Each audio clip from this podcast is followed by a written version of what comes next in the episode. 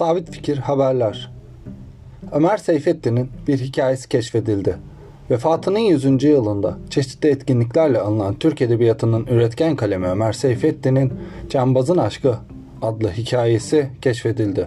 Yazarın ilk dönem çalışmalarından olan metin 48. sayısında Ömer Seyfettin dosyasına yer veren Türklük Bilimi Araştırmaları dergisinde Serkan Tuna tarafından ortaya çıkarıldı.